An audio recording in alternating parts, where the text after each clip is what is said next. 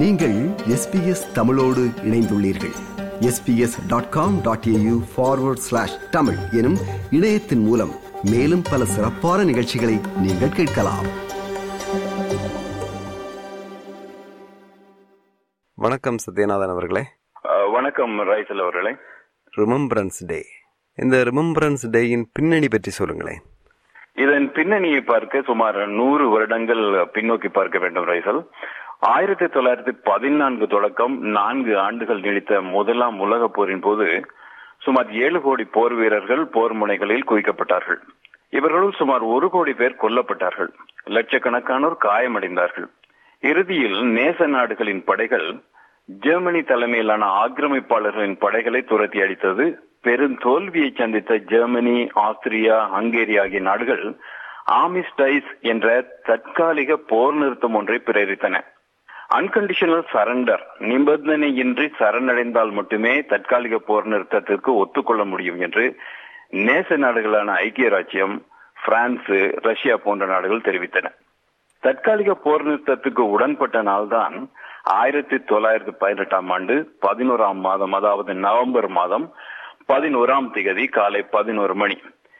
இந்த தினத்தை இதே நேரத்தில் தற்காலிக போர் நிறுத்த நாளாக அனுஷ்டிக்க வேண்டும் என்று ஐந்தாவது ஜார்ஜ் மன்னர் வேண்டுகோள் விடுத்தார். அதன் பின்பு சுமார் 25 வருடங்களுக்கு பின்பு நிகழ்ந்த இரண்டாவது உலக போரின் போது போரில் இறந்த ராணுவ வீரர்களை நினைவுகூரும் ரிமெம்பரன்ஸ் டே ஆக இது மாறியது.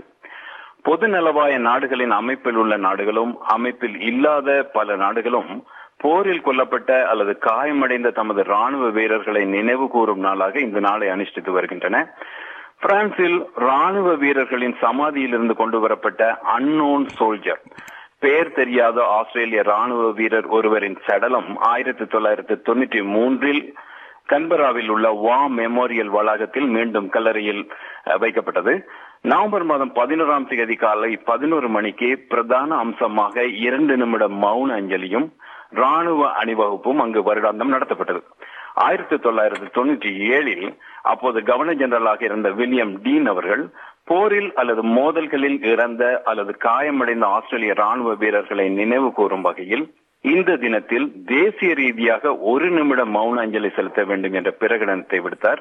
தற்போது நாட்டின் பல பாகங்களிலும் இந்த குறிப்பிட்ட நேரத்தில் மௌன அஞ்சலி செலுத்தப்படுகிறது. அடுத்து சத்யநாதன் அவர்களே அதாவது ரிமம்பரன்ஸ் டே நிகழ்வுகளில் மௌன அஞ்சலி செலுத்தப்படுவதை தவிர வேறு என்ன நிகழ்வுகள் நடைபெறுகின்றன? இந்த நிகழ்வுகளில் கவர்னர் ஜெனரல் பிரதமர் எதிர்க்கட்சி தலைவர் படை தளபதிகள் மற்றும் பிரதானிகள் வெளிநாடுகளின் உயர் ஸ்தானிகர்கள் பொதுமக்கள் ஆகியோர் கலந்து கொள்வார்கள். அன்னோன் சோல்ஜர் என்ற பெயர் தெரியாத ராணுவ வீரரின் சமாதியில் மலர் வளையங்கள் வைத்து அஞ்சலி செலுத்தப்படும். ஆஸ்திரேலியன் ஃபெடரேஷன் கார்டின் அணிவகுப்பும் ராயல் மிலிட்டரி காலேஜ் மாணவர்களின் பேண்ட் வாத்திய அணிவகுப்பும் வழமையாக இடம்பெறும். இதைத் தொடர்ந்து தி லாஸ்ட் போஸ்ட் கடைசி இடுகை என்ற இசை இசைக்கப்படும். த லாஸ்ட் போஸ்ட் என்ற இசை இறுதி பிரியாவிடையை குறிப்பதாகும். இதன் பின்னர் ஒரு நிமிட மௌன அஞ்சலி செலுத்தப்படும். அதைத் தொடர்ந்து ஓட் ஆஃப் ரிமெம்பரன்ஸ் என்ற கவிதை இசைக்கப்படும்.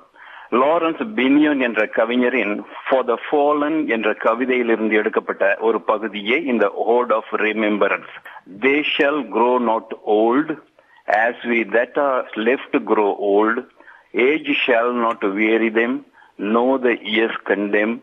At the going of the sun and in the morning we will remember them. அவர்களுக்கு மூப்பு இல்லை எமக்கு உண்டு வயது அவர்களுக்கு மாற்றத்தை ஏற்படுத்தாது. வருடங்களும் அப்படியே உதயத்திலும் அஸ்தமனத்திலும் அவர்களை எம் உள்ளத்தில் வைப்போம் என்று இதை தமிழ்படுத்தலாம் ரைசல். அடுத்ததாக ரிமம்பரன்ஸ் டே நிகழ்வுகளில் பாப்பி மலர் அடையாளமாக பயன்படுத்தப்படுகிறது. இதற்கு என்ன காரணம்? முதலாம் உலகப் போர் நிகழ்ந்த போர்க்களங்களுள் பெல்ஜியத்தில் உள்ள பிளாண்டஸ் ஃபீல்டு என்ற இடத்திலேயே மிக உக்ரமான போர் பல வருடங்கள் நடைபெற்றது. அப்பகுதி பேரழிவுக்கு உள்ளானது. கட்டடங்களும் தெருக்களும் மரங்களும் இயற்கை வளமும் முழுமையாக அழிக்கப்பட்டன. அங்கு ஒன்றுமே வளரவில்லை. பப்பி என்ற சிவப்பு மலர்களை தவிர. இந்த செந்நிற பூக்கள் போர் வீரர்களுக்கு உணர்ச்சியையும் நம்பிக்கையையும் எதிர்பார்ப்பையும் ஏற்படுத்தின. ஆயிரத்தி தொள்ளாயிரத்தி பதினைந்தில் அந்த போர்க்களத்தில் பணிபுரிந்த கனேடிய doctor lieutenant colonel John McCrae தனது சகா ஒருவர் போர்க்களத்தில் கொல்லப்பட்ட போது இன் பிளாண்டர்ஸ் ஃபீல்ட் என்ற கவிதையை தனது டைரியில் எழுதினார். நாம் இறந்து விட்டோம் சற்று முன் உயிர் வாழ்ந்தோம். பொழுது புலர்வதையும் மறைவதையும் பார்த்தோம். அன்பு செலுத்தினோம் அன்பை அனுபவித்தோம். இப்போது பிளாண்டஸ் ஃபீல்டில் மடிந்து கிடக்கிறோம். நீங்கள் எம் மீது நம்பிக்கை இழந்தால் நாங்கள் துயில் கொள்ள முடியாது. ஆனாலும் பாப்பி மலர்கள் இந்த பிளாண்டஸ் ஃபீல்டில் தொடர்ந்து மலரும் என்பது அந்த கவிதை. இதன் பின்பு ஆயிரத்தி தொள்ளாயிரத்தி பதினெட்டில் மொய்ரா மைக்கேல் என்ற அமெரிக்க பெண்மணி வி ஷால் கீப் ஃபெய்த் என்ற கவிதை மூலமாக பாப்பி மலர்களை ஞாபகார்த்தமாக அணிய வேண்டும் என்ற வேண்டுகோளை முன்வைத்தார். வீரம் விளைந்த மண்ணில் செந்நிற பாப்பி மலர்கள் மலர்கின்றன. வீரர்கள் சிந்திய ரத்தம் இன்னும் காயாமல் இருப்பதை அவை விண்ணுக்கு சொல்கின்றன என்பது அவரது கவிதையில் இடம்பெற்ற இரண்டு வரிகள். இதன் பின்னர் பாப்பி மலர்களை அல்லது பாப்பி மலர்கள் வடிவில் அமைந்த செயற்கை பூக்களை ரிமெம்பரன்ஸ் டே தினத்தில் அணிவது வழக்கமாகிவிட்டது ரைசல். மிக்க நன்றி சத்யநாதன் அவர்களே. நன்றி ரைசல். இது போன்ற மேலும் பல நிகழ்ச்சிகளை கேட்க வேண்டுமா? Apple podcast Google podcast Spotify என்று பாட்காஸ்ட் கிடைக்கும் பல வழிகளில் நீங்கள் நிகழ்ச்சிகளை கேட்கலாம்.